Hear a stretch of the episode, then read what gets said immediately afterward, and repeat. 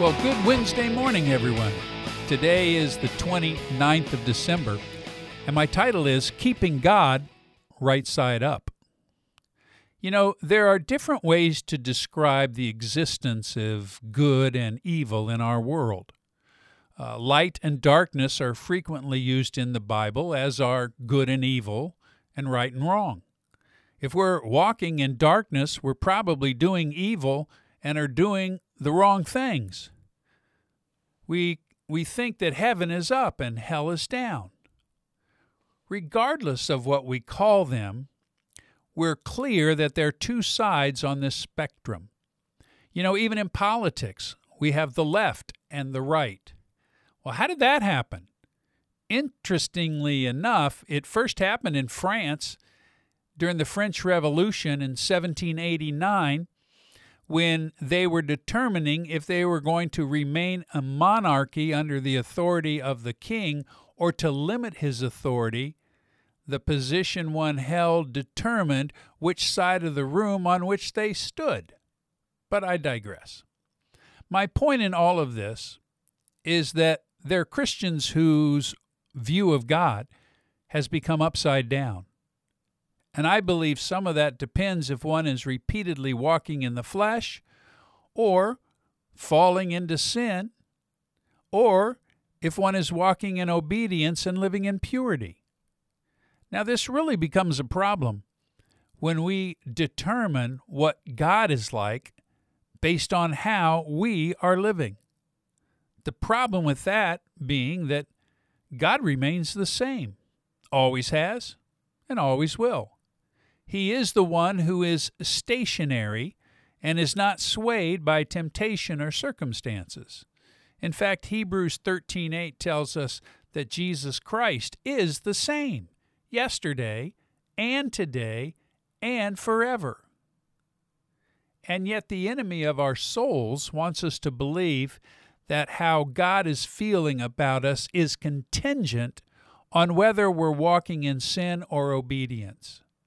Because if he can get us to believe that God is angry with us when we're walking in sin, then he becomes the one seeking to punish us and make our lives miserable. And if he has become that, then we want to go further and further away from him and go deeper and deeper into our sin. We begin to isolate ourselves, right? Uh, because we now have something to hide.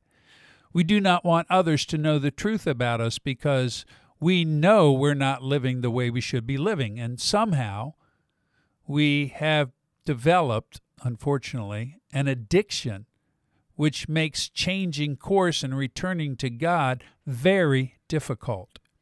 Because now we are not only afraid of God's punishment and wrath, but we fear what others will do if they learn the truth about us. So, to maintain a favorable impression with those around us, we wear a mask to cover our double minded ways. We go on the defensive, always trying to keep others from getting too close to us, where they might, I don't know, they might smell something is wrong. Like walking into a room of people after you stepped in dog poop. Eventually, someone's going to say, Hey, who stepped in the dog poop? Because the scent will be saying something about you that you want to keep a secret. What has happened is that we're trying to live on both sides of the fence. We have one foot on the dock and the other on the boat, and the boat is leaving. We become double minded and we become, quote, unstable in all our ways, end quote, according to James 1. I think the best way to describe this problem is using the terms light and darkness.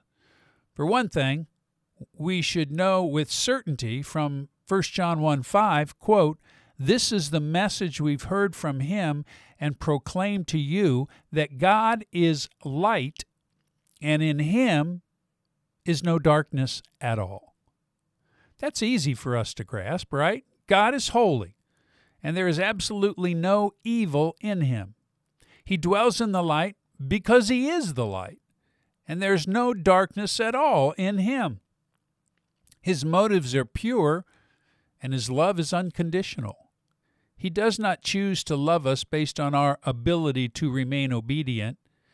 He's always known the exact number of sins we would ever commit in our entire lifetime, and yet He chose to love us anyway.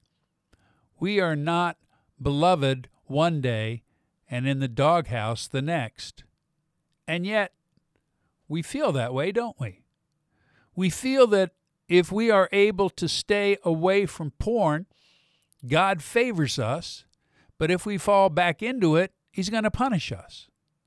However, there's a very serious problem with thinking that way about the God who never changes. It is a lie that we have believed about God because our enemy uses it against us as much as possible. Because if he can get us to fear the one who loves us unconditionally, then we're on shaky ground and easily persuaded to think other lies about God. For example, we might believe that because we have sinned over and over and over again, that surely He must be done with us. We have tested the full extent of His patience, so now He wants to punish us, when actually nothing could be further from the truth. The full punishment of all our sins has already been paid by Christ on the cross. And we are told in Romans 8 1, there is therefore now no condemnation for those who are in Christ Jesus. So our loving Father is not punishing us because Jesus took our punishment on the cross. However, He does discipline us.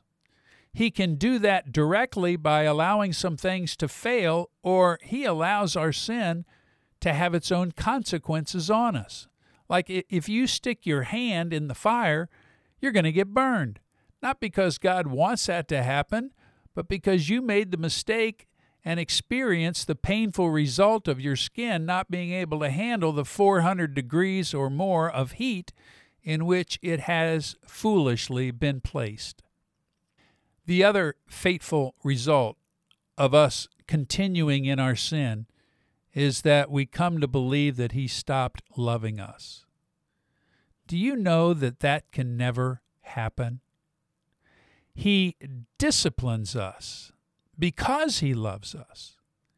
We were chosen before the creation of the world by Him because He chose to love us, not because of how good or bad we might become, but just because He decided to love us. And instead of me trying to polish up my achievements and hide my sin, thinking I'm better than I really am, he knows the truth. And I know the truth. I'm a broken and I'm a sinful man who is loved by God and saved by grace. And he will never, ever stop loving me. My choices have not earned that, Actually, all I deserve is condemnation, and yet He is always loving me. And when I can be absolutely sure of that truth, that God always loves me, has always loved me, will always love me, if I can keep that truth in my mind, then I'm keeping my Father and my Lord and my Comforter right side up. This is John Doyle with 180 Podcasts. God bless you, my friends. Think correctly about God and what our Bible teaches us. And we'll talk again tomorrow. Take care and goodbye.